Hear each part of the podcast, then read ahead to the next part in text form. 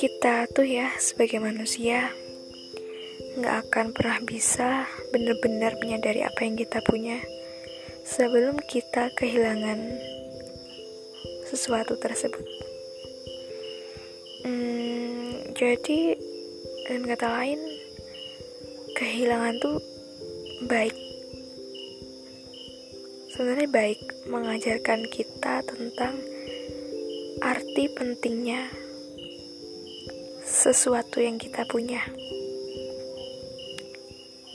Sebenarnya hal itu sangat berharga, tapi kadang kita menyepelekan, tidak menghargai apa yang kita miliki, sampai pada akhirnya hal itu menghilang. Barulah kita sadar dan menyesal.